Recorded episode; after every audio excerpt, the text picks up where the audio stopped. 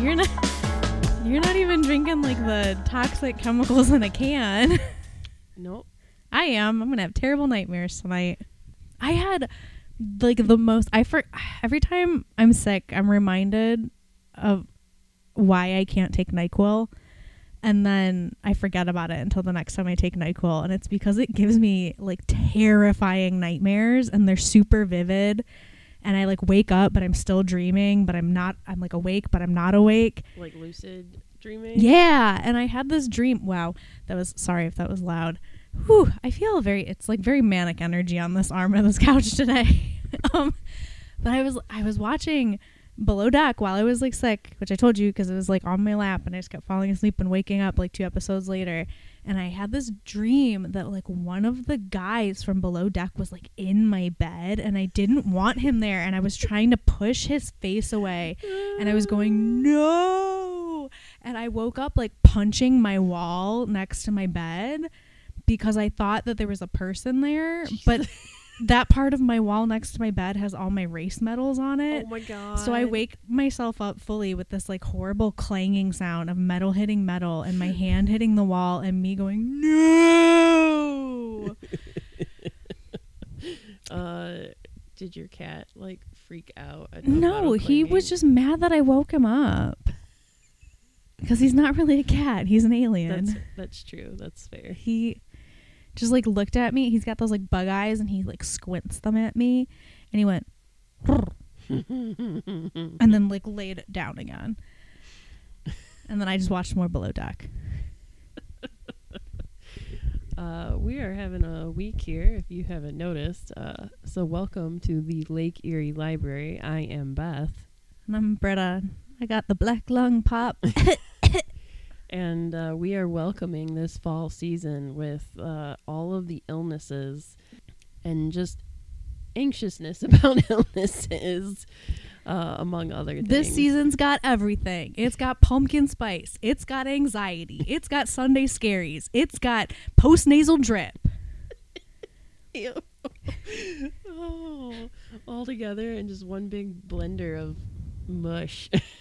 It's true. all right. So today, uh, we'd like you to join us on what we call our little Lake Erie Book Club. Um, we are going to discuss Grady Hendrix's How to Sell a Haunted House.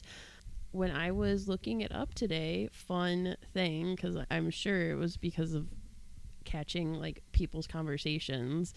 Um, and I talked to too many people who work for a living, and they were like, I just need to sell feet pictures. So when I was Googling how to sell, that was the first thing that came up was how to sell feet pictures. And I was like, no, Google, not today. I will answer you. You can't. The market is oversaturated. And I was There's too many feet for sale out there. Sounds like we're talking about disembodied feet, which is a whole other level of horror. I mean, I'm sure that also exists. Probably I don't ever want to find that part of the internet though. no. That's too spooky. Hashtag too spooky. Hashtag too spoopy for me. All right. So, uh, first, I just want to say I really, really enjoy Grady Hendrix. Um, I think I have read all of his books minus Paperbacks from Hell, um, which is his nonfiction title. But this one, uh, Rank them because I have my ranking too. Oh. well, my favorite's always gonna be my best friend's exorcism, like hands down. That's my favorite. Uh, it just really, really stuck with me in a way that other books have. I'm not saying that his ones didn't, but like it just really stuck with me and struck me in a way that I would. I just, I think about it. It, there's scenes that li- in that book that live rent free in my mind all the time. It's got like super strong 80s vibes too, which is 100% Beth's brand. Yes. Love that. I enjoyed the movie adaptation of that. Um, I love who's the guy that plays the like um yeah. the like he's not like a youth pastor, he's in like the band. Ye- yeah. he's the- great. Uh, he plays in Glow. He's I- in Glow. I think he was also on He's in that new How I Met Your Father show with Hilary Duff, I think. I might be confusing him with someone else, but I think he was also on one of the like private practice or something like that. Okay. Whatever the spinoff of Grey's Anatomy was. I didn't watch it enough to know, but I think it's the same guy. Uh, Grey's Anatomy's fan, don't like come at us because I too, uh, one of my siblings actually watched like every episode of that, and I should be more up on it. But I I'm watched not. the first several seasons and then found out how terrible most of the cast is and then didn't care anymore and then watched a new season episode and it is literally the same plot line as one of the episodes from like the first few seasons so they are just plagiarizing themselves at this point They, there's so many seasons that you might run out of medical. Like they've hit the point of diminishing returns Yes. like we're Um, done but I will say I did recently because it's spooky spooky movie season and we'll be talking about that in a future episode but I did recently watch a movie with McSteamy in it for like a hot minute and I was like I, how do I know this man that was in this movie for a mere 5 minutes and then Yeah. dies and then I went oh yeah I remember seeing him on the cover of TV Guide and then I went oh god I'm so old TV Guide still existed eric dane right yeah, yeah Dane. my favorite grady hendrix is Horrorstör which was the like- first one that i read of his That's also the first one I read. I do like that one. I Um, often tell Beth that I hate when I am opening at work because there's a, a part of Horrorstör where a girl like turns on the lights and there is like a creepy ghost another world person standing in the distance like staring at her and I always think that's gonna happen when I open in the morning by myself. Same. I yeah. I like quickly turn on the lights at work and don't look like Yeah. in areas by myself because I'm like no. I've had I've actually had spooky things happen to me at uh, the library. So I always hear people walking in like adult fiction, Mhm. what used to be nonfiction, and there's like nobody else there. I, I told you about the thing that happened to me, Yes. right? Yeah. Yeah. I had a footstool move across the floor, which I know doesn't sound very spooky, but when you're by yourself in a building, And when you know that like to move that footstool, you have to exert a certain amount of pressure on it that doesn't just happen by itself. yeah, it, I won't lie to you. I, I was clenching a lot of body parts that day until, until coworkers came in. I was just like, I'm so happy you're here. I think Southern Book Club's guide is probably my second favorite. Yes, same. the Southern Book. Club's Guide to Slaying Vampires. Yes, it's. I I have described that book as if the movie Fright Night and um, Southern Southern uh, Southern Living had like a baby, or you put them in like a blender and you added like some like peach schnapps or something, Yeah. and then some blood, and then you blend it. There, that's that's and the some book some ears. and ears. Yeah. Because there's a lot of gross ear stuff in that book. yeah, there is. There's Grady Hendrix always has at least one scene in his books that's going to just like haunt you and your nightmares forever. And then as I say, you can't unread it. Like you now you it's in your imagination. Um Yeah. the one scene in my best friend's exorcism that I think about is way more horrible in my head than it was portrayed in the movie. It was just silly in the movie. It was very silly in the movie. In in the book, I'm like, oh my god, this is horrifying. yeah. Um, in the movie, it's yeah, it's a little silly. Um, not That's like a that's like a, a taste vomit sense. Southern Book Club is a audiological ear. yes, Uh, we'll get into what happens in this one. Horrorstör is just like there's just a lot of gross stuff in that one. there's a lot of gross stuff, and and two, like you really feel that for the main character in that book about the dredges of of retail and capitalism. yeah. for for those of you who don't know, a very short synopsis of that is essentially it's set near near Cleveland. Yeah, maybe we'll have to like cover this one later. And it's basically about like a haunted IKEA. IKEA. it's it's not an IKEA because uh, Cleveland can't have nice things, but uh, it's essentially a, a haunted It's IKEA. true. So much so that they made fun of it on 30 Rock with Jason Sudeikis when T- Tina Fey's character when Liz Lemon came to Cleveland. And everyone was like, "Oh my God, you're beautiful. Are you a supermodel? Are you a movie star?" And She's like, "Oh my God, Cleveland is wonderful.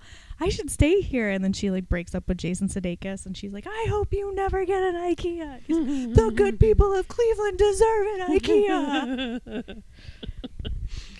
But Um, yeah, th- those are like my top two. Uh, I really enjoyed Final Girl Support Group. I think that's my third. Then Best Friends Exorcism, and then this. And I haven't read We Sold Our Souls. We Sold Our Souls is really good. Um, I actually just had my mom ask me because, um, actually, it's really funny.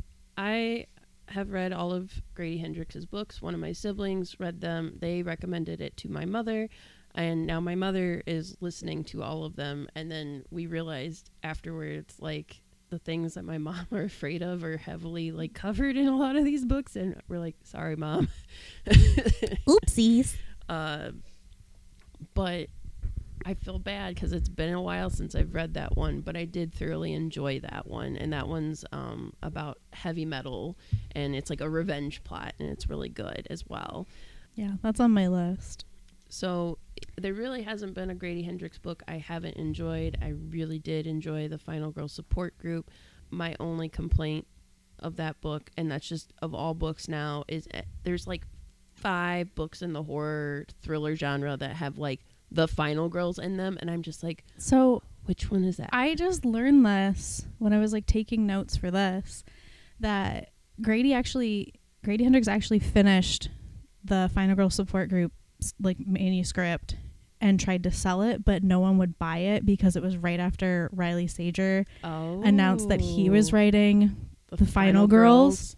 And Grady Hendrix was like, I'm so glad it didn't sell because I was really pushing this like ending for it and like trying to stick with it. And it was like not a good ending. And so it gave him time to rewrite it to be what actually got published. Excellent. So it worked out that there were so many Yes. Final Steve- Girls Stephen things. Graham Jones also has a Final Girls book, so it's just like I I appreciate the trope and like the playing on that trope and the playing within that trope, and I would say out of all those books, I feel like I have to be fair to. I haven't read the Stephen Graham Jones one, but um, with the Riley Sager one, that one is like this could happen in real life, right? Like there's nothing spooky. Whereas like the Grady Hendrix one is like, no, no, no. These things are all like I am gonna pay homage to all your favorite slasher movies, and I'm like, thank you. And it just I do feel like it does it justice. Yeah. Also, Silent Night, Deadly Night. Thank you for paying such a major homage to that because like no one ever talks about that movie. Well, they do, but not like that. Maybe we'll talk about Yeah. that movie come Christmas time. yes. but yeah, I you know, and there's always like kind of there's like always a random element of whether it's intentional or not.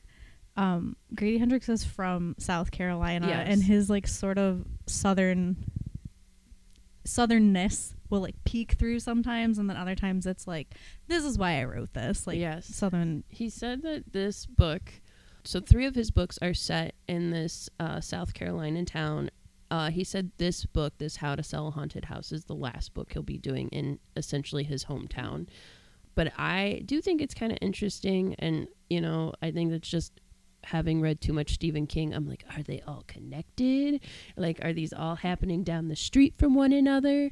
Um, especially, especially, especially, uh, my best friend's exorcism and like the Southern Book Club's guide to slaying vampires. I'm like, oh yeah, those had to have happened in like the same neighborhood, and it's just a spooky neighborhood. I kind of feel like I don't know. Maybe I'm, maybe I'm I'm supposing too much here. I kind of feel like Grady Hendrix would be like, man, fuck Stephen King's world. Like it doesn't all have to be connected. He's Yeah. delightfully unhinged. I I attended during like the COVID shutdown. Um, a friend of mine who actually works at a public library in Pennsylvania managed to get Grady to do a stop on his like welcome to the Final Girl support group tour that he did via Zoom at their library. So I attended it. Um, it's really great. He really does like a deep dive into final girls and horror movies. And when he ended it, he just randomly started singing this song at the end with no like there's no intro. You don't know what's happening. He literally like took a drink of like whatever he was drinking out of his mug and then started singing and then just noped the f out. Like he just ended his end of the call as soon as he was done singing. And i'm gonna like i have to like show this to beth. So i i don't want to play it on the podcast because i don't want grady hendrix to sue me. So um please hold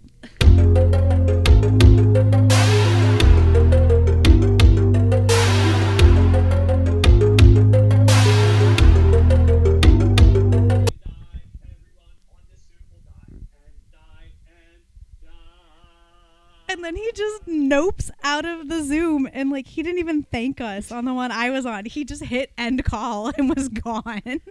Honestly, though, like, what a good way to end a Zoom call because then you're not stuck with that weird lingering of like, bye, bye. Like, that was the worst part of dealing with like shutdowns and stuff like that, where all the Zoom calls and then like, why don't you have your camera on? I'm like, because I don't, I don't want to. Because I don't want you to know what my house looks like, Susan. And then I just want to see your face. I'm like, you don't need to though. I look like a hobgoblin right now. I got no makeup on. I just yeah. So he like he says this beautifully eloquent thing about we don't watch horror movies to see people die. We watch horror movies to see them live. And like you get goosebumps Yes. and then he starts singing this like yuckity yuckity get the like hook and pull me off the stage vaudeville you're gonna die song. So I love that he's just a wackadoo. yeah, he. When people ask me for horror book recommendations and like new new horror, he is always like my first go to author. So this this is a little bit of a love letter to you and Grady Hendrix. If you hear this, you know we wouldn't be mad if you were like, "Hey, I want to talk to you guys on your podcast." We're Also, remember we're poor though, Yeah. and our wealthy benefactor is not that wealthy. No. So if you wanted to do it as like a thank you or just shout us out on any social media, we'd be really happy about that too. Yeah. And now I'm going to immediately criticize something about your book, Grady Hendrix. It's nothing to do with you because I know you probably don't actually have any say over this, but it really bothers me that the books on the covers of this don't look anything like what I pictured the house looking like. Yeah, yeah, I thought about that too because I picking up this book, I'm like this is like the books it's supposed to be a ranch house and Yeah. this is not a ranch house. But then I the also cover. picture like Aunt Honey's house looks it has like the creosote like Mhm. pilings underneath it. So I'm picturing these like Isle of Palms, South Carolina houses that are like raised above the water right. because of like high tides and flooding and things like that and hurricanes. And then like It looks like a dollhouse. Actually. I, I assumed it was like a dollhouse, but then I was like, hmm. but then like the other there's like another cover too and that's also like a it, that one doesn't look as much like a dollhouse as the one we have. This one is like against a floorboard, so it it's clearly meant to be a dollhouse. But I was just like, "Ugh, just let me see the accurate portrayal of the house, please. for you, dear listeners, uh, for those of you who are like, all right, you guys have literally just been not talking about anything really book related yet, we are about to dive in. And so if you have not read this book and you really want to read it, stop listening now. Just skip this episode, come back, listen to it after you've read the book. Or if you're like, we just like Beth and Britta, carry on. Yeah, we'll try not to um get as like plot point by plot point as we did with different seasons. This will be more like a actual book club kind of discussion as Mhm. we go through. Before we even get into the book, did you read the dedication in the front of it? I It's Amanda. You're with me everywhere. I see you where I go. You surround me always, even though I know exactly where I buried you. Um, so I will say first, this was published in January of twenty of this year, twenty twenty three. I was very tickled by this because one, January doesn't get a lot of good horror stuff, like, but this also came right around my birthday, so it's a Capricorn. Yay, fellow Capricorn book. I bought this in January. It was a birthday present to myself, but I really waited to read it because I knew with it being a Grady Hendrix book that I was just going to fly through it. And I think because I did follow, I do follow Grady Hendrix on different social media, that I was like, all right, so I think there's like some toys in it or dolls or something. I'm like, I'm just gonna go into it really blind, and it's a it's about a haunted house. That's all I need to know. It's really all I need to know. I don't need to know why this is haunted, how this is haunted, the premise of why they're going into the house. I just need to know the title, and it's Grady Hendrix, and I'm just gonna go in blind. Well, that's not true. I didn't go in completely blind because my sibling was listening to this on audiobook and they got to a very scary part, which we will talk about in a little bit. And because they were listening to it, you can't fast forward audiobooks the same way you can flip through pages. And so they were like, I need help, Beth. At what point is this uh is this chapter done? Like when when is this done? And so I did flip through. I was like, "What? What chapter are you on?" Okay, so I flipped through, and I was like, "Okay, by this next chapter, the scary part's over. They're in a Waffle House. It's a okay." I often split when I'm reading. Right now, especially, I mostly consume books via audiobook because that's the only time I have that I can do that. I am in school, I work, we record podcasts one day a week on what is my only day off. So I don't really get a lot of time to just like chill and read. I am in my car a lot. Like I spend about eight or nine hours a week just driving. So that's like an audiobook right there. Right. Um, so I, I remember I, I was splitting this between the audiobook and the hard copy of it.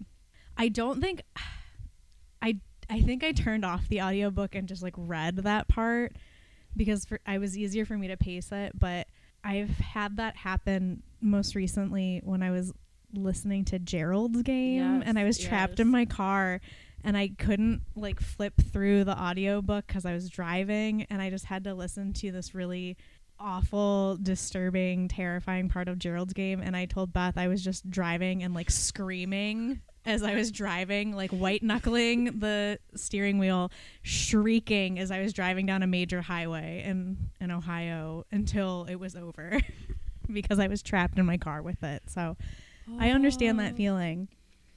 It's really funny that you said this book is a Capricorn because it's a very Capricorn thing that it is organized in sections according to the Kubler Ross model of stages of grief. So it's like denial, anger, bargaining, depression, and acceptance. Yes. That feels very Capricornian.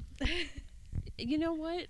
I would agree. I'm all about compartmentalization of feelings and going into this book like yeah, this this book is about ghosts and it is about terrifying things and spooky, very spooky things in houses, but it's it's also about grief. Like it's very much about grief. That's the heart of this book. Yeah.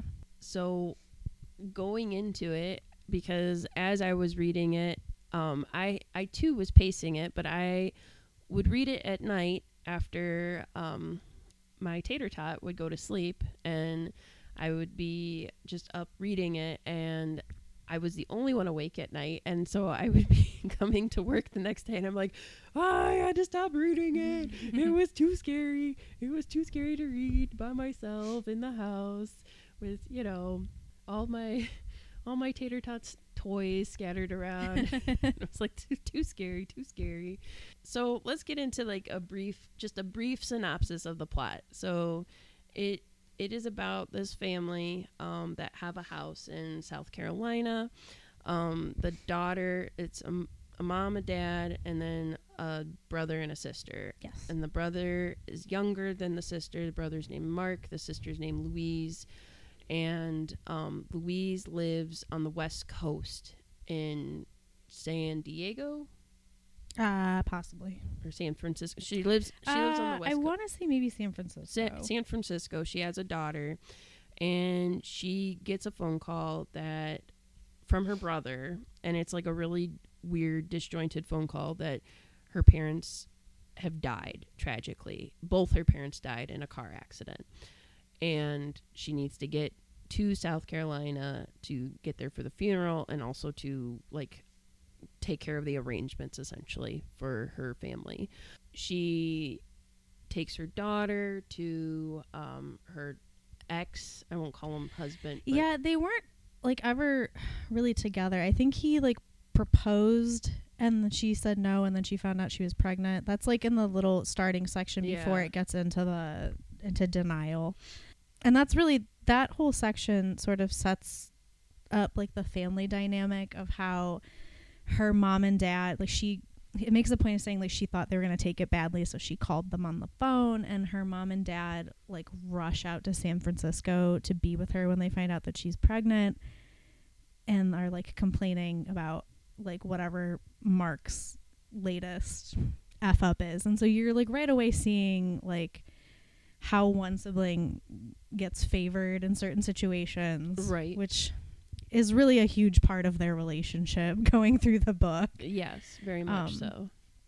but yeah so she's it is san francisco Okay. So she flies back and um immediately the thing that we are we as readers are presented with is she goes into the house and it's you find out that her mom makes puppets that she has a Christian puppet ministry and makes puppets. But then you also find out she also has a bunch of like dolls and like weird crafts and it sounds like a nightmare walking into this house. Um yeah the the one like they go into all the dolls have names all the puppets have names and they're like exactly what you, it's like mr flufferbutter and busy bottoms and stuff like that but then there's like the mark and louise dolls like there's dolls named after the children and both kids like always hated them and were freaked Mhm. out by them and i hate them too because they remind me of these two dolls that my mom had that were meant they're like toddler sized dolls right. and they are meant to be like stood against a wall Right. or in a corner and they look like a little kid Like, Like, with- pouting. with their arms crossed pouting with their like Yes. facing the wall and i would always forget that we had them in our basement and then i would go downstairs and turn on the light and see this like child pouting and freak out. So I will say as a quick aside, this book really, to me, is like such a millennial horror book, and I mean this in like the most loving way because I really feel like m- the generation of millennials in particular, like we grew up, we grew up with a lot of dolls, but we grew up also with like dolls and horror as well. So like we always had that kind of perpetual fear of dolls, especially big porcelain esque dolls and like puppets. So like I just think like my grandma bought all of me and my siblings like porcelain dolls and like you know porce- like it's like it's a lifestyle it's a lifestyle commitment you have to clean these dolls like they gather dust you can't play with them so as a kid you're just like what's the point what is the point of having this doll if I can't play with it? You just collect them.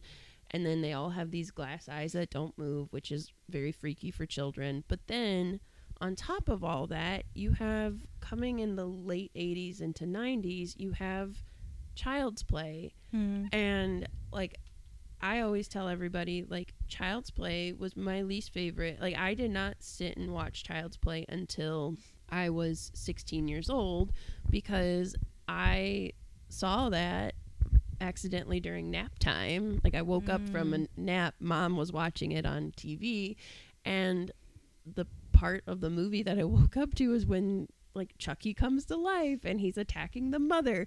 And that just blew my little 5-year-old mind because I'm just like dolls coming to life and and not just coming to life but being bad yeah. and evil and like doing bad things to people like biting them and like attacking them. So then you have that like distrust of a toy you know like this was pre i, I saw that before toy story where Yeah. toys were like good but even then there's still that like weird horror element in toy story where you go to sid's house and all the toys are mangled It probably didn't help that like at the age you were probably like as a child seeing that was also the height of my buddy and kid sister dolls, which are like yes bigger than normal dolls. Yes, very So- much so. Though I did want like a life size Barbie, but I was always way taller than a life size Yeah. Barbie, so I was like, this will never work. You're like, it's cool, I can take her. So I only had I think I had a Cabbage Patch doll. Her name was Elaine. She had red hair. Big surprise that Britta's obsessed with redheads. but that was like the the one doll that I liked that I had. And then I had like this other baby doll that was really old. I don't know if I got it from a cousin or like a garage sale. I got a lot of my toys from garage sales growing up.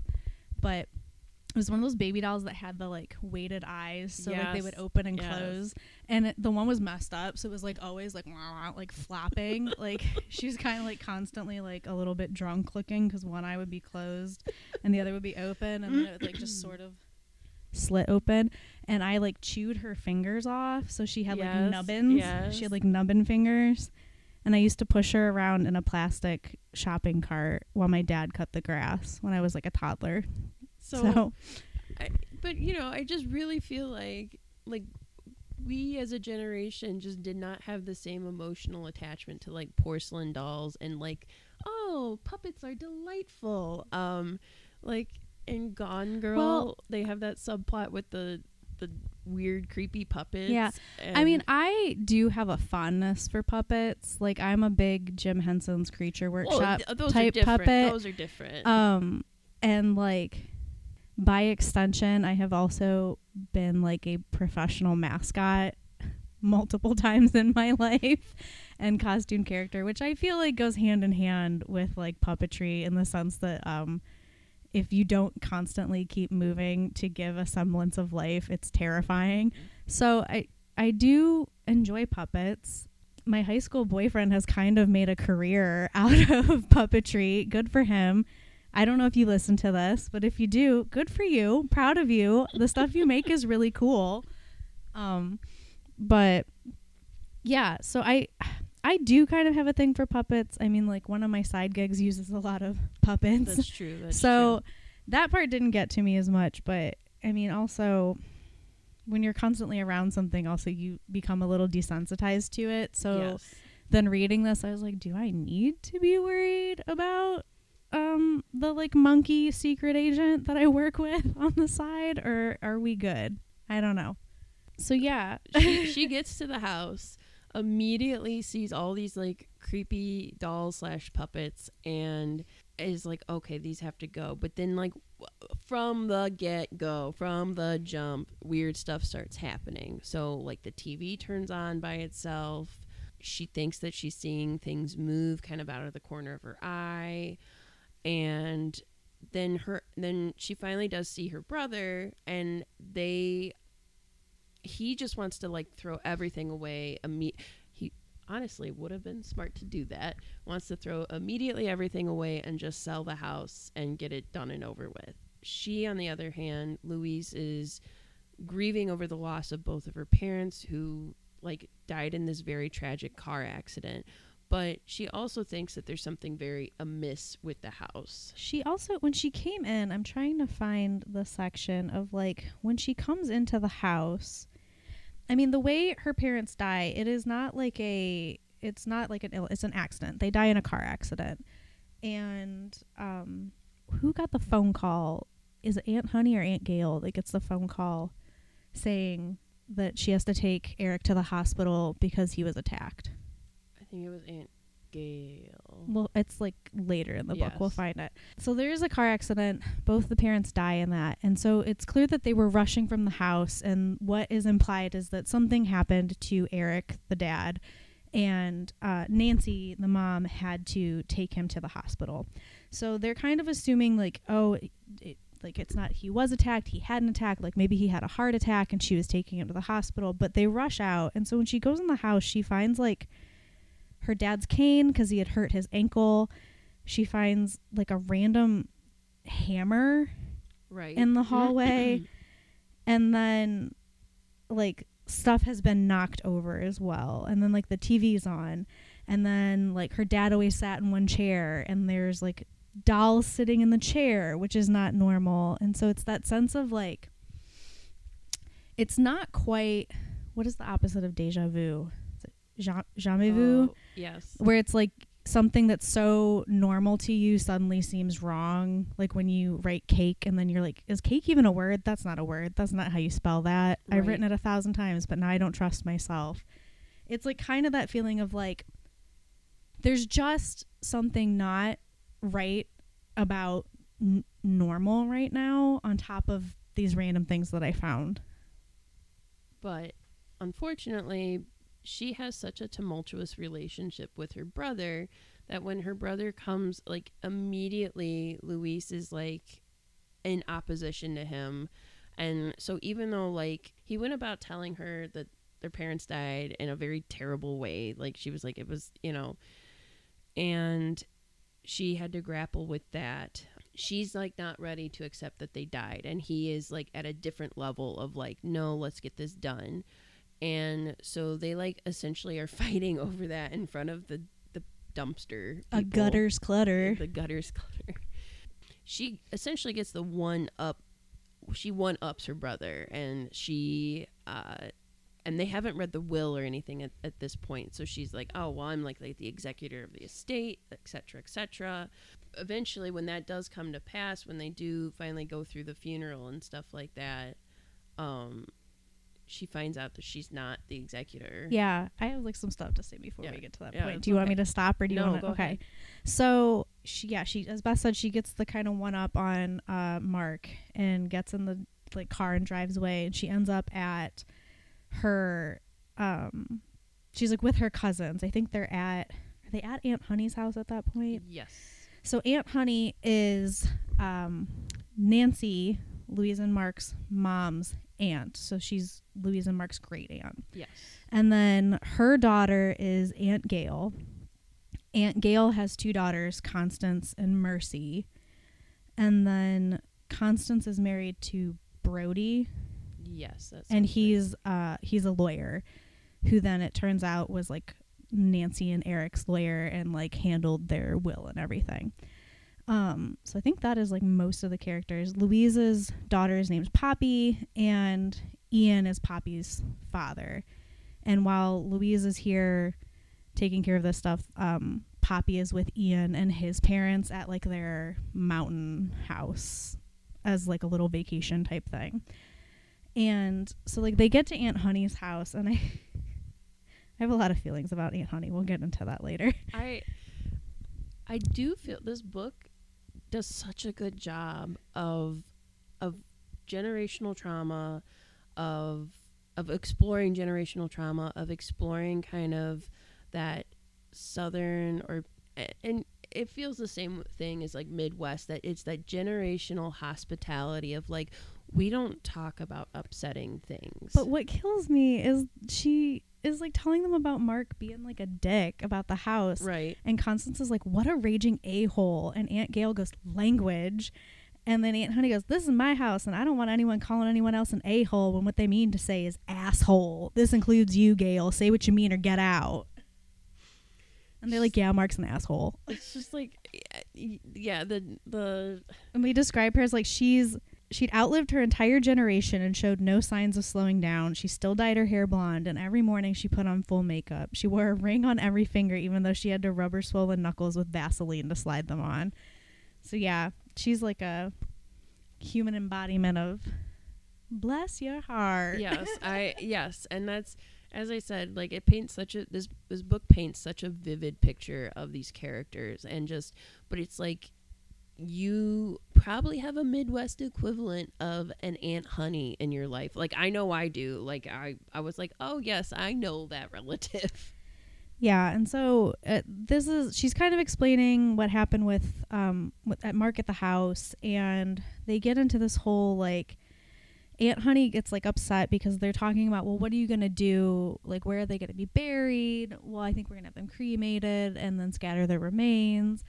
And Aunt Honey gets like immediately pissed off about it because they're like, we're gonna like scatter their ashes in on the beach or something like that, and uh, I think maybe that's like Mark's idea, is that he had them cremated without telling Louise, and he's like, "Oh, I'm to spread their ashes in the ocean so they can be like one with nature."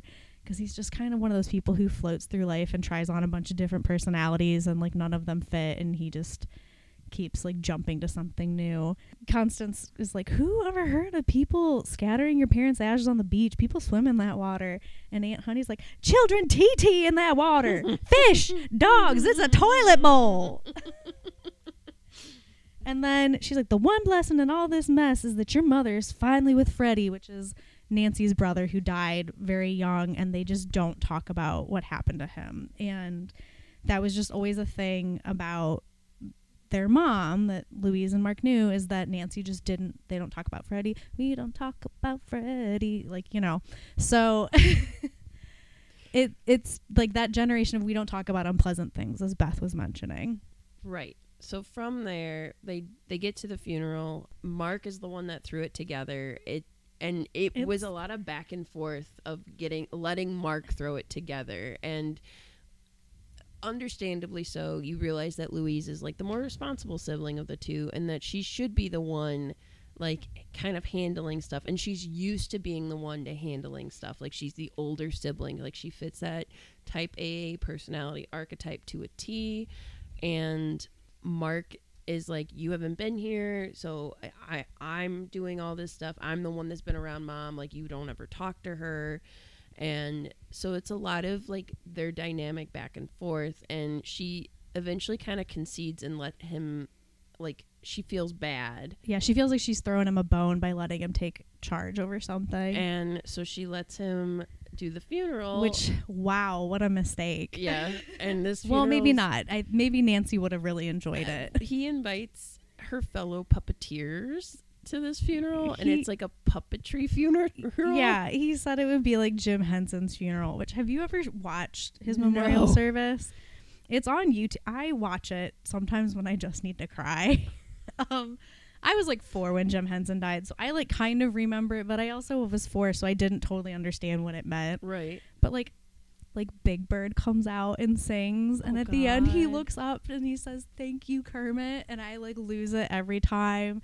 And like Frank Oz tells this story about how one time Jim Henson just randomly before they did like the show was like I need to take a picture of you naked and he was like what?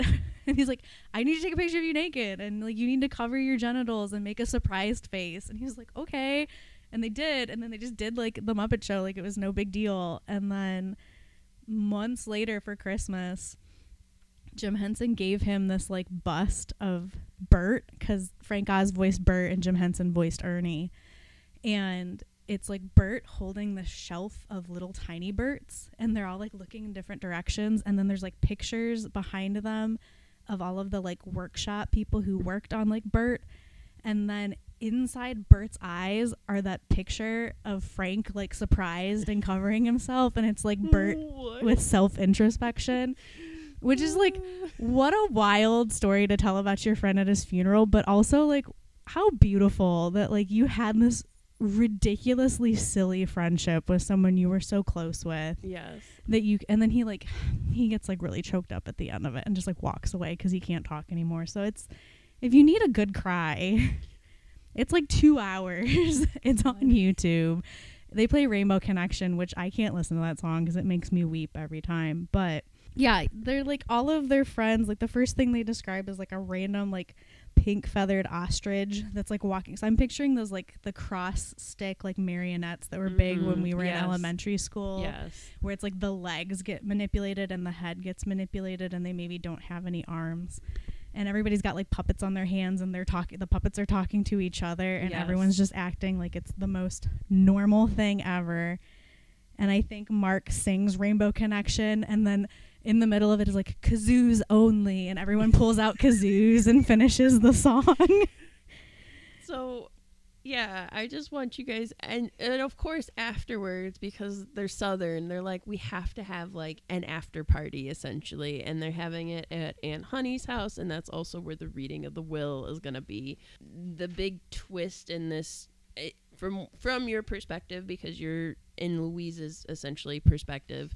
is that after kind of the charade of this funeral, which is so kind of out there and ridiculous, and it feels like it wouldn't be respectful, but Mark's like, this is what mom would have wanted. and it's what everybody at the funeral says too they're like mark like you this was beautiful this is really like who your mother was and this was a wonderful testament to her memory right. And Louise is like, "Uh, what? This is no, like this isn't my mother. And it's just that's also like Grady Hendrix is doing a great job in this book of like explaining kind of relationships of like you know your parent one way, but other adults and other people have relationships outside of you to like your mom is not just your mom. Your mom is like a whole adult human with like wants and desires and like has done stuff like actions with consequences and stuff that are in no way shape or form related to you as a person.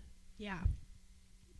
It's also really he really nails like the sibling dynamic in this book because as they're reading the will initially like her I, I think it's like her her father's will leaves everything to Louise. And so he's like, okay, technically, like Louise gets everything.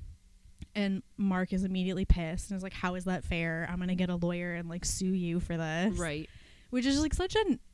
I understand it. He's also grieving, but it's such a nasty thing to do at the reading of your parents' will. Right. And then Brody hits them with this other thing where it's like, well, here's the thing. If your mom died first, like you would get everything because it would go to your dad and then your dad left it to you. But if your dad died first, everything got left to your mom and then she left everything to Mark. Right. And so he tells them that according to the accident report, her mom's time of death came after her dad's.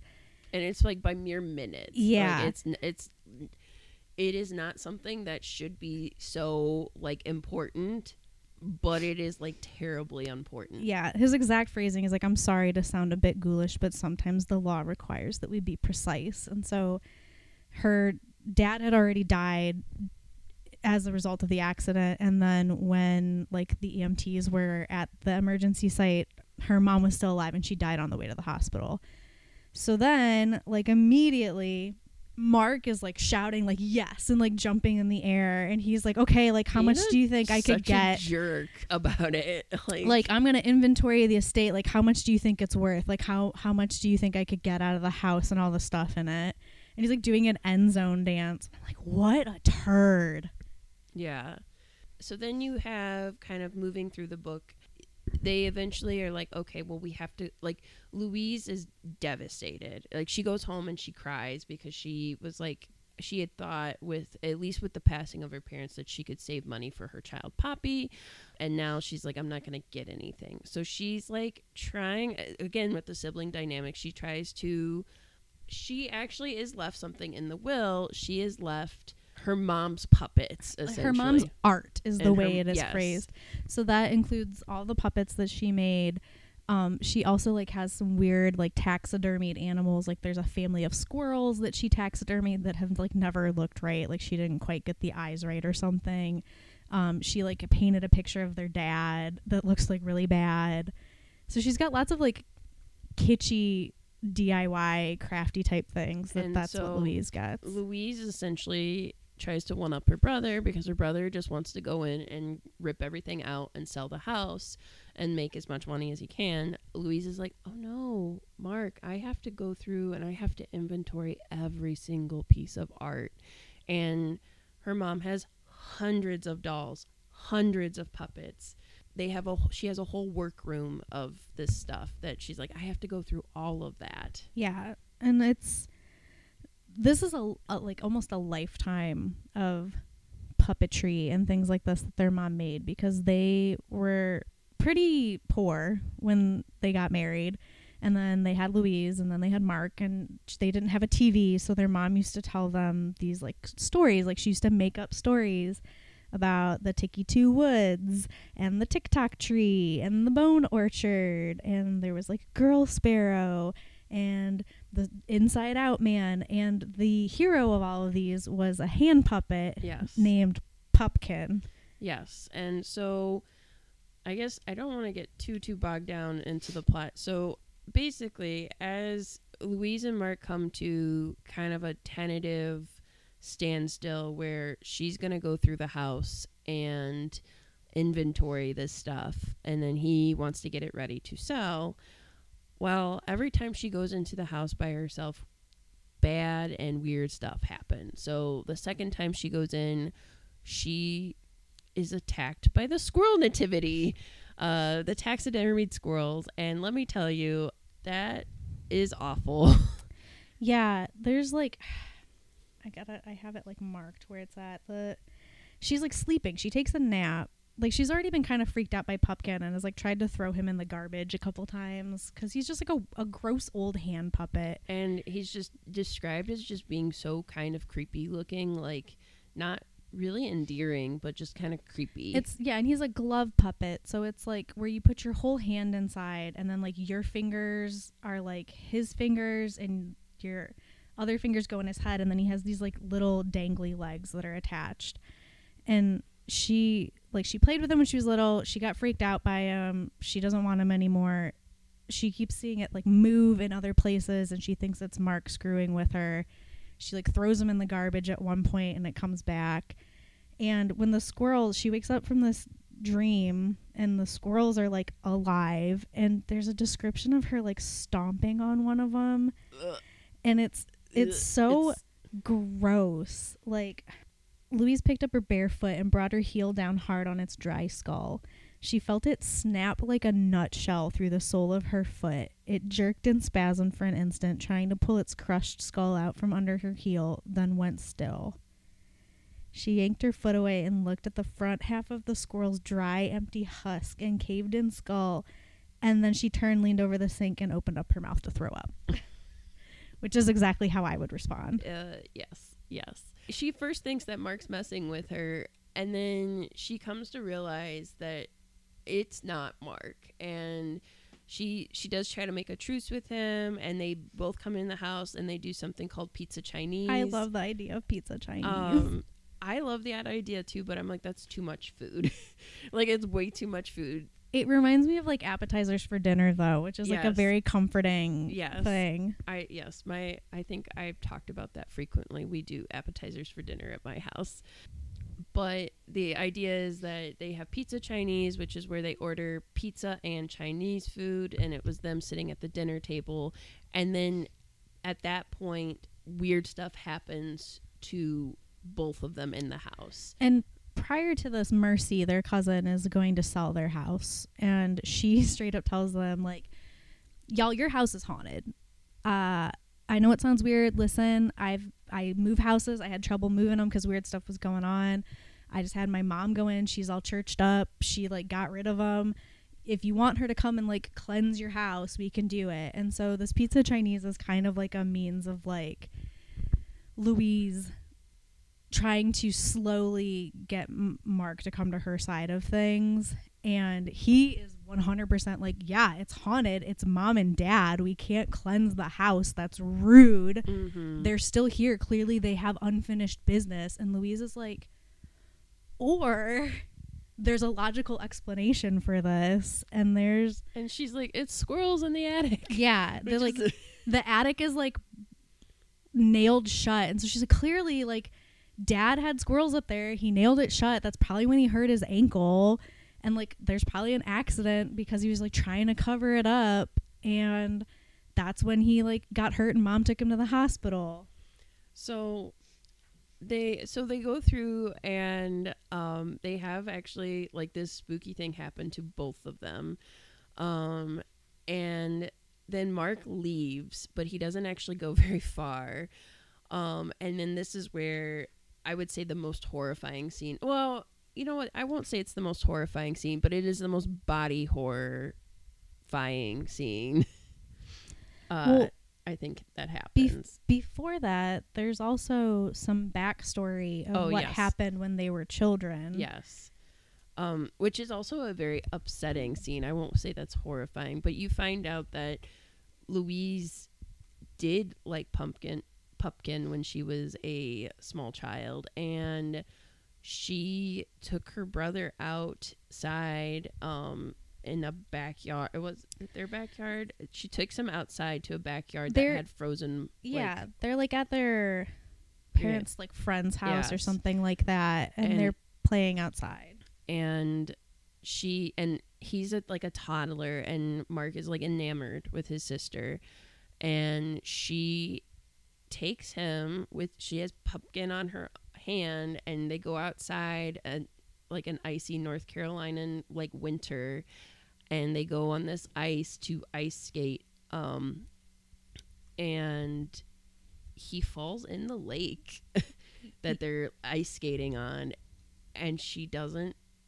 go after him to save him pupkin tells her to just come back inside Pupkin is also the one who told them to go outside. Yes. Like at this point, she was realizing that Pupkin was kind of making her do bad things. yes He like told her to like, like he would tell her like, oh, like go push Mark over because that'd be really funny, and she'd like knock him over, and then, you know, he would tell her to like kick people or things like that, and then he essentially tells her like, let him go out on the ice, and then it's like, let's go inside. Pupkin's bored now.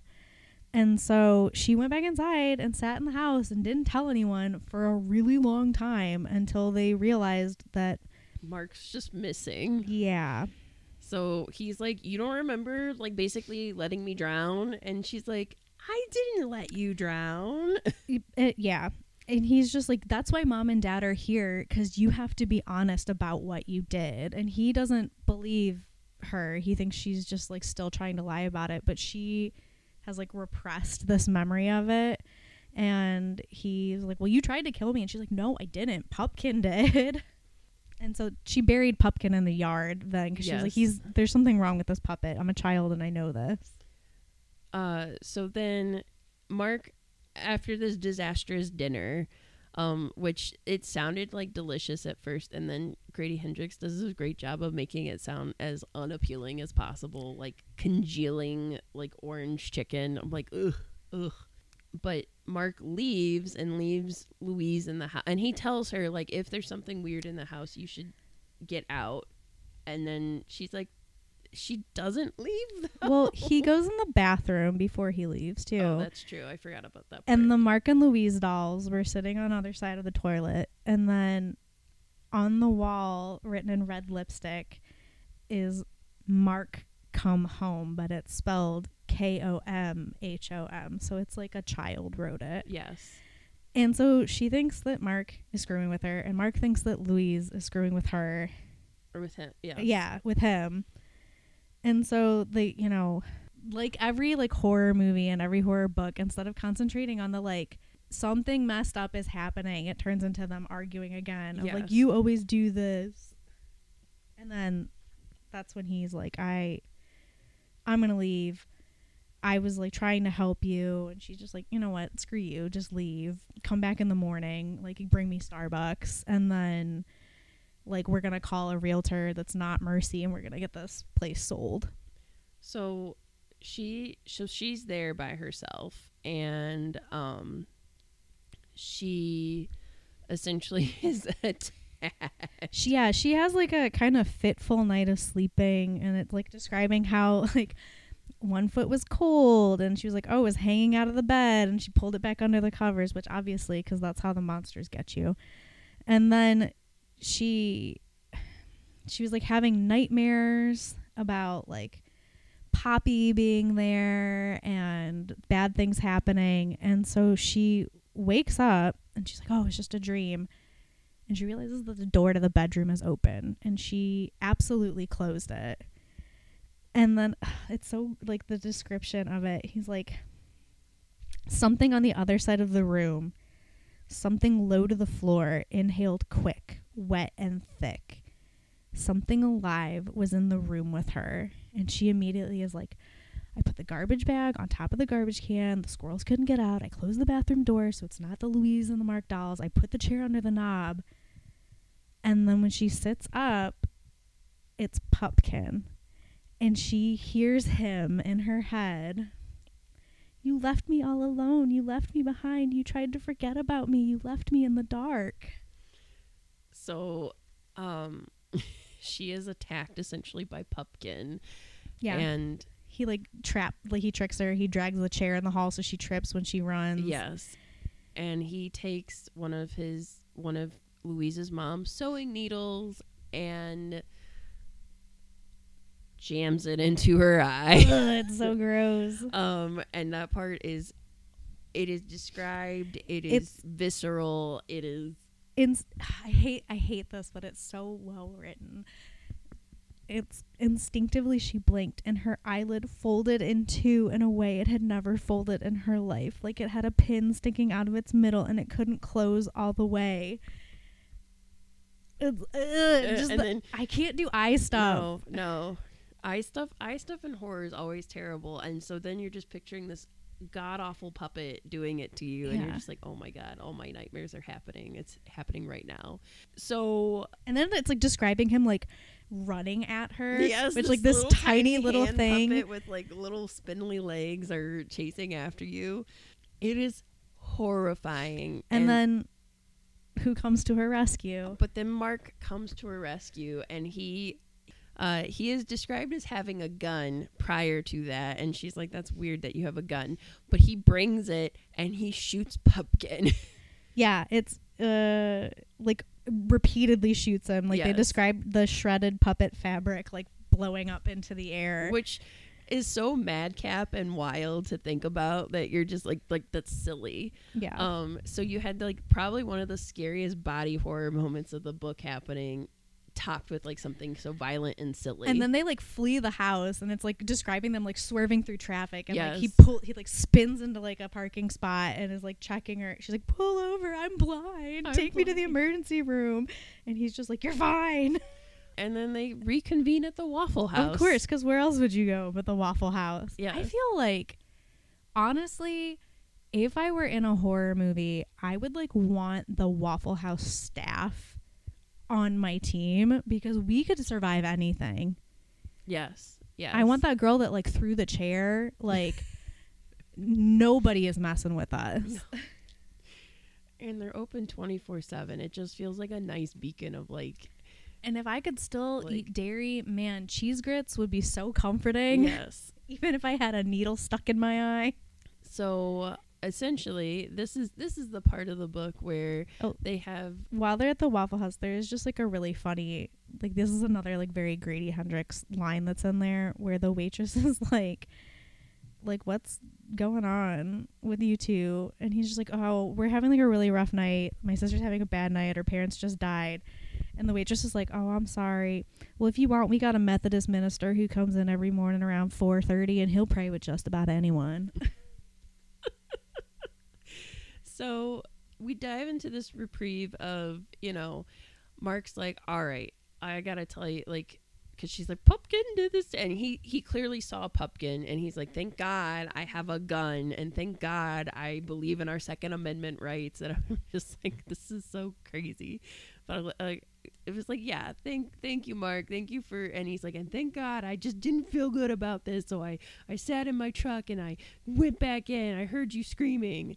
So like yes, thank goodness he was like right there. But then he gets he dives into his background, which this is probably the weirdest part of the book. Yeah. Uh, as like an aside from the main plot.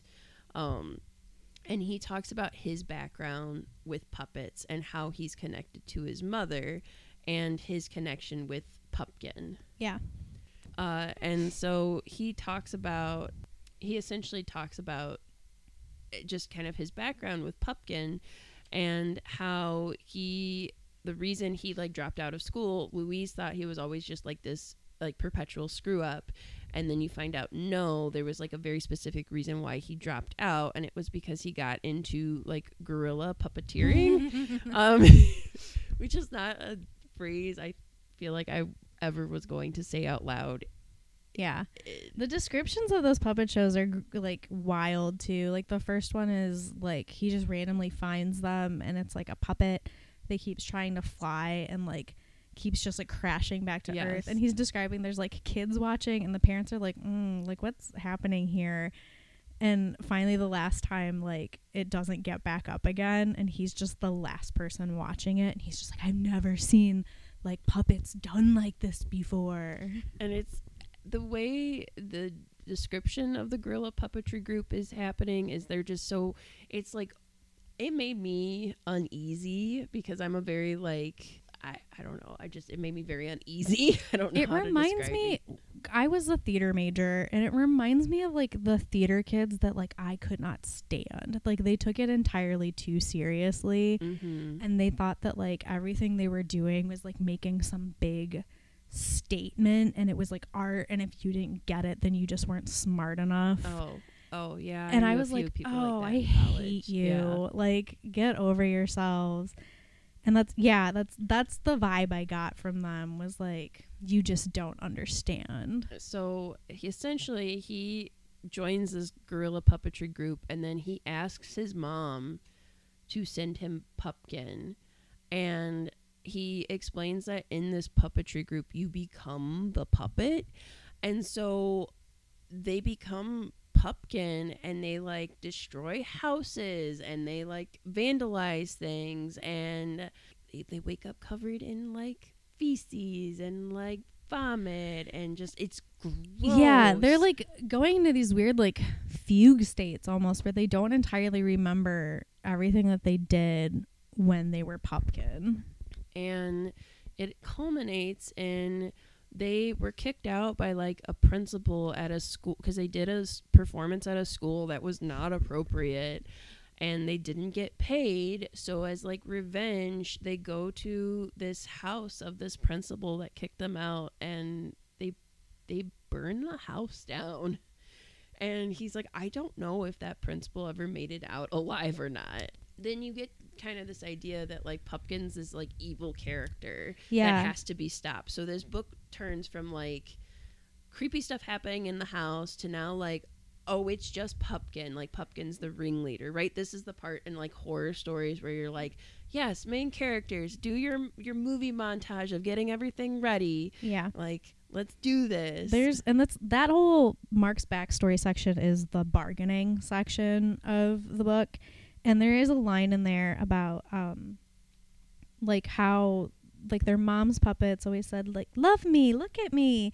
And he's like these guys made puppets that wanted to be hated. And i think that is like a great ex- like the beginnings of his realization of like oh man like puppets are not all great and lovely and here for children and story time like puppets are conduits for whoever is using them Right. and sometimes those are very bad people Right. And these puppets were these puppets were allowing people essentially like they blamed Pupkin for like these terrible things they were doing. And so and as like a reader, and that's something like I was thinking about, I'm like how how do you separate that because it's art right? Like puppetry is a type of art so and you know we talk about separating like the art from the artist but like if you're a puppet if you're the puppet master so to say um, not to reference that movie but if you're a puppet master if you're the one handling the puppet like yes you are becoming that puppet character. However you're still a person handling the puppet like yes jim henson jim henson created kermit and jim henson created miss piggy. And like miss piggy let's be honest kind of rude right? Like that's kind of her whole shtick. Um and like animal animal is animal and he's like wild and crazy and you know animal and he plays drums. But at the same time like Where, yeah, where's the line? Where is it like an exploration of something, and when is it an excuse to do something and yes try to take the blame off yourself? Yes, very much so. And you know, that's that's a very interesting part in horror that you don't always see. Um, you know, in like Child's Play, like you literally have like this doll, Chucky, like this this you know, uh, buddy buddy doll. You have him um, essentially picked out because uh, Charles Charles Lee Ray was like running away from getting shot, and he was like, "I know voodoo," which is like you know cultural appropriation, but we'll you know another day for that. But he essentially puts his soul, his evil serial killer soul, into a child's toy. It's a So- horcrux to get into another another time, another story. Yes. So he does that and this toy is able to do these terrible things because it's still it's still the guy in a toy's body, right? So th- different, right? That's different. But this, like, if you take that puppet off, like if I were wearing a puppet and I were to like to slap you, like that's still me slapping you. I take that off, you're gonna be like, Beth, why the heck did you slap me? right, right. But then you have the other side of that where it is like they don't totally remember the things they did. right. So then the question becomes like who is actually like controlling?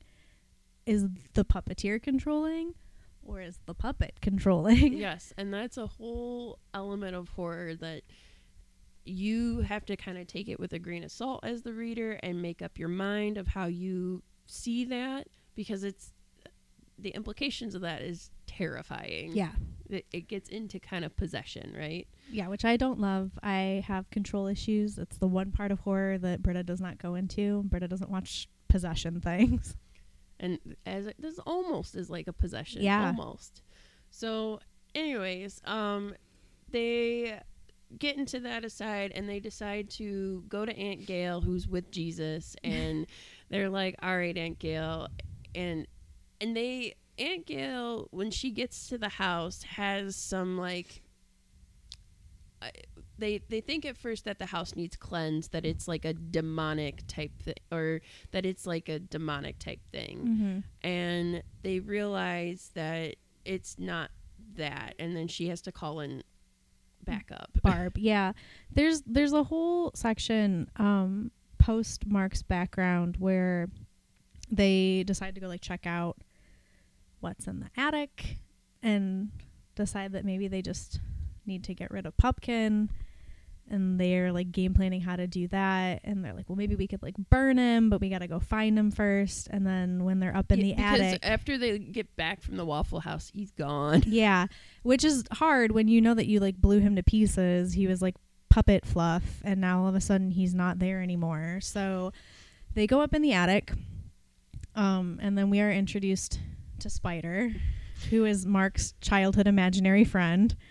Which did you have an imaginary friend when you were a kid? i did not but i blame that on having so many siblings Mm. that like i just never needed to have an additional i, I think i wanted an imaginary friend because like i would see tv shows and i'm like that sounds so cool and i'm like that's because I, played like with my siblings and I'd play like we'd always play house or something like Uh-huh. that and I was like I'm always making up stories anyways for these like social dynamics and I'm like I don't have time to make up an, um, a consistent imaginary friend. I had one. I I do have an older brother, but we're 10 years apart. So while I'm the youngest child, I also have a lot of like only child issues because like we were so far apart in age that like we didn't really play together. I mean, by the time I was like old enough to know how to like do anything, he was a teenager. Like he didn't want to hang out with his little sister. And so like I was I was alone a lot as a kid and I just like learned to entertain myself, but I had an imaginary friend, but they were never like people it was always just like I had an imaginary dog because I wanted a dog so bad. And I remember like the one was like a I would like imagine like I had a Doberman pinscher and it would like sleep on the floor next to my bed every night. So like Spider um was like a little bit weirdly close to Oh. home in that. Uh, cause like Spider is sort of a dog, but he's also like not a dog. He's also kind of a spider, but he's also imaginary. So nobody has ever really seen him except for Mark. right. Um, and apparently he's just been hanging out in the attic this whole time since Mark's childhood. Pupkin has kind of lured them up there as a trap with Yes. Spider. So um, that whole part is pretty terrifying. But I also love that they're describing like all the random junk in their attic, like the rollerblades and stuff like that. Right. I I mean, it's anybody's attic. Yeah. It's like he'd, he'd grown up and left his imaginary playmate behind. Over the years, they'd forgotten all about Spider. Pupkin hadn't. Uh, So yeah, there's like a whole that's like a pretty horrific scene then where Pupkin kind of gets the upper hand. Not that's like a pun, but I don't mean it as a pun. He he sort of manipulates Mark into putting him on and then Mark attacks Louise with a hammer as Pupkin. Louise, so throughout this entire story, I am always afraid for her because I am taking mental note of the damage. Louise is my god like she is scratched up from the squirrels like she trips and falls hard with pupkin Yeah. she gets bashed in the head multiple times Yeah, uh, it's with like this des- hammer It's like describing one part when she stands up. He's talking about how it feels like her knee is like full of broken glass because it's like her back dislocated. just makes a bunch of like noises She's like slurring because she's been hit in the head. and so i'm just like how are you alive She's tough. She's the final girl. that's right she's got final girl energy so she keeps telling Mark, like she's trying to get through to Mark. She keeps telling him to like take Pupkin off, or she is going to take him off. They end up in the garage, which is where all of Mark's stuff to build a deck is and to like fix up the house. So there's like lumber, there's like some rickety shelves full of stuff. There's a table saw or like a hand saw that's like electric. Maybe I should read it to them. if you've read it, you already know where I'm going with this. And if you haven't read it, well, this is your own fault because you haven't read it. so they're they're in the garage. She sees the saw on the floor and she kind of like looks at Mark and he looks at her and they have that like sort of unspoken like are we really going to do this? I guess we're going to do it. And so she grabs the circular saw and he says do it and Pupkin is like screaming his stupid catchphrase of caca wee wee, which is just the most ridiculous. I in my head, well, the way I in my head it was always caca wee wee. Yeah. and I was like, this is terrifying. I am imagining like Pupkin's voice is that like little kid of like the like like really high pitched childlike pronunciations of things. So it's like if like a 2-year-old was like brutally attacking you. Right. and she turns on the saw and she is aiming for the infinity tattoo on Mark's right forearm. And it says before she could stop herself she brought the saw down in the middle of the infinity's arc. It went in fast like there was nothing there like it was cutting air and everything around her misted red and louise's face went hot then it hit bone his radius her girl scout brain told her and the intolerable screeching of the saw went up an octave to an ear shredding yell like the drill of a dentist's office. The saw juddered and shook in her hands burning vibrations trying to force her palms open trying to make her let go as she pushed the spinning blade through mark's radius Thick gobbets of fat splattered her face and knuckles, and she was screaming and felt hard grains of bone dust settle on her tongue, and she pressed her lips together and tasted her brother's blood. Oh god. So she straight up cuts her brother's arm off, and then Pupkin is still alive on his hand, which just makes me think of like in a like what is it? Is it Pirates of the Caribbean where like the skeleton hand is like Oh. crawling after like the eyeballs and oh, stuff Oh, like yeah, yeah, that? yeah. I mean, I feel like that's a good horror like trope too. Is like I just think of like evil, like Evil Dead, Yeah. because they use stop motion animation in that, and like there's a whole, uh, there's a whole thing with uh Bruce Campbell cutting off his hand and and replacing it with a chainsaw, Yes. right? Or a shotgun. Yes, uh, s- a chainsaw. Okay. Yes, and the and there's just so many like comedic elements to that afterwards of like the hand just like like because it's bad, it's evil, so it's gonna do bad things. Yeah. So she does manage to get Mark to the hospital. He lives. He is clearly down a hand. My favorite aside from that is after like it's all done, he gets like mad at her. Why'd you have to cut through my infinity tattoo? I'm like, He also tries to turn it around and be like, I didn't mean for you to cut off my freaking hand, Louise. And she's like, You told me to do it. and I'm just like, Mark, of all the things that you could be upset about right now, the infinity, the the stupid, terrible tattoo you have is Yeah. what you're upset about. You cut the head off of the dolphin jumping over the moon. Like, get out of here, Mark. But Louise uh, goes home. She torches Pupkin.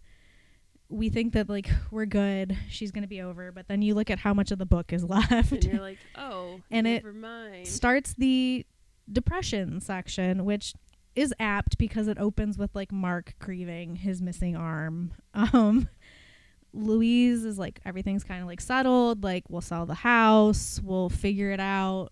Um, I think Mark is like, look, I'm gonna give you like some of the money. It, yeah, he's kind of settled down. They they've gone through these traumatic things together. So, um you you as the reader like something is probably not all right because things are too smooth right now. Right. And uh they part like he he like d- he's depressed, which is fine. Um I would be depressed too if I like suddenly had to learn how to live without one of my hands. And so Louise goes home. He doesn't even say bye at the airport. He like texts her that he's sick and he's not showing up. And she goes home to sort of like sort out her her life with her daughter and her ex who Poppy has been having a hard time like before everything went down in South Carolina, she was FaceTiming with Louise and she was like, I don't want to have a birthday because when I get older, you and daddy are going to die. Yeah, so she is having a hard time with death, which is interesting because it mirrors kind of how her mother is like dealing and not dealing with death. Yeah, and I think she was like regressing. She was like wetting the bed again, and she starts talking like a baby, and she's like older than that baby talk phase She's- of life. Yeah, she's like five or six, so she's like too old to be doing that. Right. So she gets home and Ian is there with Poppy and he's kind of like, "Well, let me, you know, like let me be here with you and like take care of you and we'll figure things out." Ian like hits on her, which is He's so gross. gross. like But when read she the room, buddy. Yeah, when she comes home, she like opens the door and is like, "Poppy, I'm home." And she's like expecting like Poppy to be like coloring or like maybe like she made a cute like welcome home mommy card or something like that. And instead, what she finds is Poppy in her room standing in the middle of the floor with something on her hand and she turns around and yells, Kakawiwi! How do dee do? And Pupkin is like on her hand waving at Louise. So essentially, while Louise was gone, uh, she said she dreamt it. Poppy said she dreamt it. She dreamt of Pupkin, and uh, She like made it with Ian's mom. she made it with Ian's mom. And she Ian's mom was like, she finally like took a turn for the better. So like, we wanted her to keep Pupkin because like she seemed to be doing okay with it. So Louise is uh, like, oh, this is not good, and so immediately red flags are raised. Yeah, and she like I mean she tries to rip it off Poppy's arm and like leaves bruises on her arm and all Ian is seeing is like, "Whoa, like you're freaking out. You just hurt our child. Like this is going to look really we're going to keep her home from school like because this is going to look really bad and she's going to tell people that like you did this. Like clearly Right. you're grieving. Like we got some stuff to figure out." And she's just trying to think like how do I get rid of this? Right. And so it, she calls her she calls her brother and essentially she's told like you you and Poppy need to come back to to South Carolina. Yeah, Like, there's a really good line in there too. I, I gotta find it, but he's like, because some things have happened. Like uh, Poppy keeps, she's like looking sick. She's like losing energy. It's clear Mhm. that like this is sort of draining. her life her. force. And then she's also like she's violent and she like almost burns their apartment down. Mhm. And so it's clearly escalating. And she calls Mark and he's like, You got to bring her home. And she's like, I got to get this off my kid. And he says, like, Don't try to cut it off, okay? And she's like, Never. He's like, Well, don't say never. you, you cut my arm off. And that was just, that made me really chuckle. But the whole trip back, like, Poppy is just like a menace. Like, she won't take it off to go through security. And they're like, about to get kicked out of the airport and she's just she lies and she's like listen her dad just died. She's having a hard time processing. Can she just get like a pat down? And like she's like kicking people. I think she like trips a stewardess on Yes, the plane and she keeps screaming like- caca wee wee every every terrible thing you can think that happens with kids on airplanes, which is like every parent's worst nightmare because you can't you can't control what kids are going to do even if you think you can you can't not really and every terrible thing that she could think of happens on this airplane so she's just like when she finally gets like yeah to she finally So, gets to Mark. The next time you're on a plane and there's a child acting horribly, just, you know, remember they might be possessed by a puppet. So it's not their fault. I also love when Mark picks them up from the airport and Pupkin's like, here a chop, there a chop, everywhere a Marky chop. and he's just like, mm.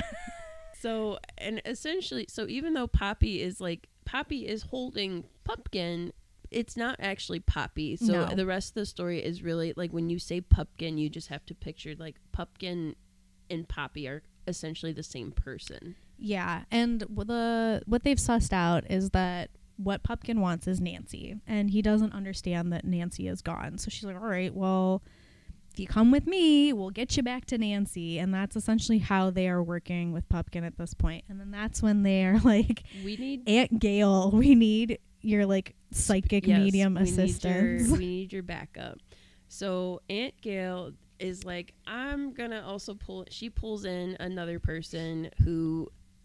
That's what they do. Uh, I love Barb too, and I love that she's she keeps talking about like we're gonna blast that devil puppet back to hell, and like talks about sending these demonic spirits back. And I love the description of Barb's like front yard when they go to meet her. This is like Aunt Gail's friend that um that's what they do. They just like hang out on the weekend and get rid of like demonic spirits and stuff. Could you imagine just being BFFs and being like, "What do you want to do today? I'm really down with Jesus, so let's go blast some like demons out of here." It's like, well, I would love to go and get some like brunch. And then after brunch, we got to go to the Millers because you know they got that demonic presence in their house. And so we got to blast that sucker straight back to hell. And then, you know, maybe we could do a little shopping afterwards. Like, Just light, you know, just light. yeah. stuff. So they, um, Barb lives in a trailer park and it's like a gray trailer. and they pull up and there's stone deer behind a chain link fence. And behind them sat laughing concrete leprechauns, a St. Francis of Assisi with a bluebird on one finger, a concrete wishing well with the word hope painted on its side, two Jesuses praying in the Garden of Gethsemane, a flock of pink flamingos still wearing Santa hats and wreaths around their neck, a three foot tall Sasquatch caught mid stride looking over one shoulder, a little girl bending to smell the flowers and showing her concrete underpants, an orchard of multicolored pinwheels spinning madly in the breeze, three reflecting orbs on pedestals, half a dozen concrete chipmunks and painted snails, and a bird bath with a pedestal made of raccoons standing on each other's shoulders. So I want all of this. So like essentially any concrete thing you could think of to put in your front yard, she she has. I don't need like the religious things and I don't need the flamingos, but I will take all the rest of it. So they go in and immediately they do try to start like they give exact like what we're supposed to do and they think it's going to be like a demon in this puppet and they quickly figure out that it's it's not a demon. They're like, "Oh no, you're like actually haunted." And when they find out that they're actually haunted, like they they tell her like you have to find who is like this ghost because it's clearly not their parents. They're like, well, dang, because that would have been a really nice, easy way to wrap all this up. And unfortunately, Poppy is like suffering because of this. Like she she is further de- deteriorating. they do it's like not really an exorcism. She calls it like uh trace face and erase and they get Pupkin to essentially she like tricks him with some candy because she's like oh he's like a little kid kids love candy and gets him to explain have you always been Pupkin and he like shakes his head and she's like well what did your name used to be? And he says Freddy. And they're like what Freddy Krueger? Like who is this? Who is Freddy? We don't know any Freddy. Except they do know a Freddy. Right, they do know a Freddy. So then Louise, they decide to go um, visit Aunt Honey be- because Aunt Honey is Aunt Gail's mom and would be essentially their grandma's sister. So like Yes.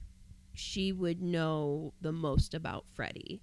right which Um, as a reminder is Nancy's brother who passed away when he was really young so the the wrench in this though is that while Louise and Poppy were flying back Aunt Honey has gone into the hospital yes, so Louise takes Poppy into the hospital, and they try to confront Aunt Gail or not Aunt Gail, Aunt Honey, and Aunt Honey is doing this generational thing where she doesn't want to talk about it, and she's being so frustrating. And like as a reader, you're just like, Aunt Honey, Mark lost a limb over this. Yeah. Get over yourself.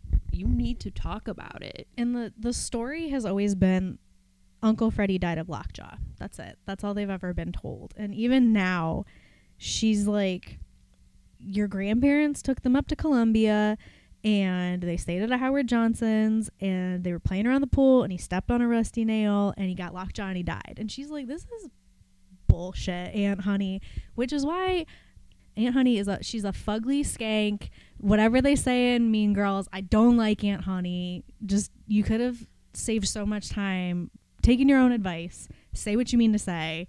Don't sugarcoat things. Right. Don't hide the truth. right. And especially like sh- they eventually do get it out of Aunt Honey that Nancy was supposed to, so Nancy is a small child. Um she's like 7 or 8, I think. She's not very old. Yeah, she's and seven. She's, and she's watching her brother Freddie by the pool. And she goes to get like ice cream and looks away from Freddie, and Freddie drowns. I have already issues with this because I'm like, so you let two small children in a pool unsupervised and then expected this slightly older child to t- take care of this younger child. What? yeah. And then you're like it's a terrible and, and it's a terrible accident and then you find out that her mother never got over the death of Freddie. And like they didn't blame Nancy but they blamed Nancy. Like they shipped her off essentially to other relatives to live because Yeah. they couldn't face her. That's probably the most devastating part of this book is that, that and that's the heart of this book is that you have this terrible family secret and accident and this guilt. And so you have this this mother Nancy who grows up with this guilt forever. And then is kind of transformed by this guilt and it carries on because that trauma is never talked about so and, it, and it's performative because then it, it's passed down to to Mark and Louise and and then for something to happen to Mark that is like exactly the same it's it's just so upsetting Yeah. and and it's like this is why you have to talk about trauma this is why you have to go through the stages of grief this is why you have to do these things so you live like a happy and healthy life Right. You have to process things. Yes. You can't just push them all the way down until they explode out of you later. but we also find out so the house that they're trying to sell um, is Nancy's house. She inherited it, but it's actually Nancy's parents' house. And they buried Freddie in the backyard. Yeah, they um they kind of like put this together because Aunt Honey is like still pushing them like don't sell the house, but they they don't get it right away. Like they there's some weird stuff happening as they leave the hospital. Like Mark is like spiders here. He's in the back of the truck. I don't know what's going on. And she's like, We got bigger fish to fry. Like Poppy's like opening the door while they're driving on a bridge and trying to leap so out Scary. and then like she runs out of the car into traffic and like there's it's like a mess and then they get home and they're like all right we gotta figure out where the f freddy is and they're they're trying to think about it and i think it's like mark who realizes that there has always been this like cypress tree or something in the backyard that like the yard has always been a disaster. They didn't do well like landscaping it or maintaining it They just didn't seem like very good homeowners, N- is what I, I gathered from all. yeah and so they like were always told like don't like don't go over by the tree like don't mess around with stuff. And she was like well yeah that's like really the only place like they didn't ever tell us like you can't play anywhere except like stay away from the tree when you're outside in the backyard. So like, that's gotta be it. But before they can go and straight up dig up freddy pupkin a pupkin. Star- yeah, so they they are attacked by. As, as you may remember, there was a whole workroom of puppets, yeah and they are attacked by essentially what is con- called a wall of puppets. Yeah, it's like a puppet golem. and Spider is called upon by actually by Louise after being attacked like Louise was attacked by Spider previously. Um Spider is called upon by Louise to attack the golem as she's like digging and so you're just imagining this amalgam of hundreds of creepy puppets Yeah. like shouting like pumpkins like caca wee wee Yeah, I'm imagining like the um like the Titans from the beginning of like the Disney Hercules when they're like like killed, Yes. destroyed. It's like uh other direction and they're like okay, killed. yes But it's like a huge thing of like dolls' heads sticking out one way and like sock puppets and like yes and so she's like digging with her hands frantically and, and, spiders helping her dig. yes and eventually louise finds freddy Yes. And she talks to Pupkin as like because she realizes that Pupkin is Freddy, and it is, it is honestly, I was like, I did not want to have any good feelings towards Pupkin, but when you realize that it's the spirit of a little deceased boy, a little brother, who's just who has been with Nancy this entire time, and Nancy has essentially been taking care of her little brother this entire time it's so upsetting. And it made me tear up. And i was like grady hendrix why are you making why are you making me cry? I don't need to cry. Yeah, and so she she has this sort of like ghost whisper moment of like you like you'll be okay, you'll be safe. You can you can just like go and you're going to be okay. And you can find Nancy. And it you're going to be all right. You don't have to be scared, Pupkin. And so Freddy like does his little crossing over sort of and they're finally rid of the pupkin entity. and poppy poppy is okay. At the very end when they're sort of like okay you know like the house is like pretty much done like it's probably gonna sell quick. Do you want to come and like say goodbye to the house? Because this is like you know a few months later some some time has passed. Um i think mark had to like have more of his arm removed because of like some of the stuff that happened with the puppet golem and he's like not coping with it very well and they're um they're at the like cemetery talking because is it oh no it's uncle freddy's funeral. Okay. they have like an actual funeral, funeral for for uncle him. freddy. Okay. Um and so like poppy's thriving. She's playing with her cousins. It's wonderful. And mark's like doing this nice thing of like look louise like if you want to come see the house like one last time like this is probably your chance. And she's like okay. Like i just don't want things to be bad for poppy. I almost died. You almost died. You lost your arm. And they go back and like the energy is totally different. And they're in the kitchen and she says like something smelled beyond the paint and the new carpet. Something hot and toasted. And she wondered if mark had left the oven on or if he was doing that thing where you staged a house by baking cookies. But the guy wasn't coming until next week. So she inhaled and it smelled stronger and it was the smell of baking specifically the smell of stollen baking, which is something that their dad would always bake. Like their mom couldn't cook for crap. Like she cooked really weird things, but their dad was like a phenomenal baker. And so she takes it as this like sign from dad that like it's like it's good. We're good. Freddie's good. You guys are going to be okay. so grady hendrix essentially puts you through the gamut of all the stages of grief um and th- for a book that has such a creepy premise dealing with puppets and all that stuff i i think this book actually has some of the most heart in a, a horror book that i have read as of recently where you just really are getting into like the depth and the details of these characters where you you fully empathize with them.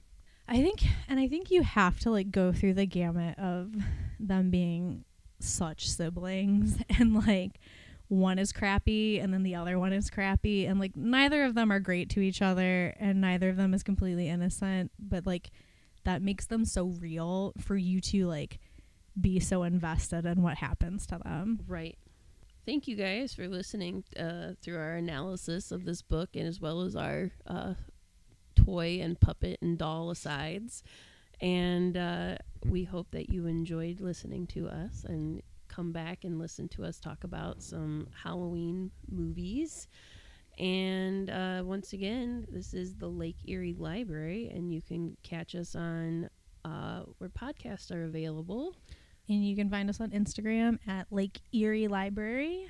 Thank you again, and happy fall, and stay spooky, friends.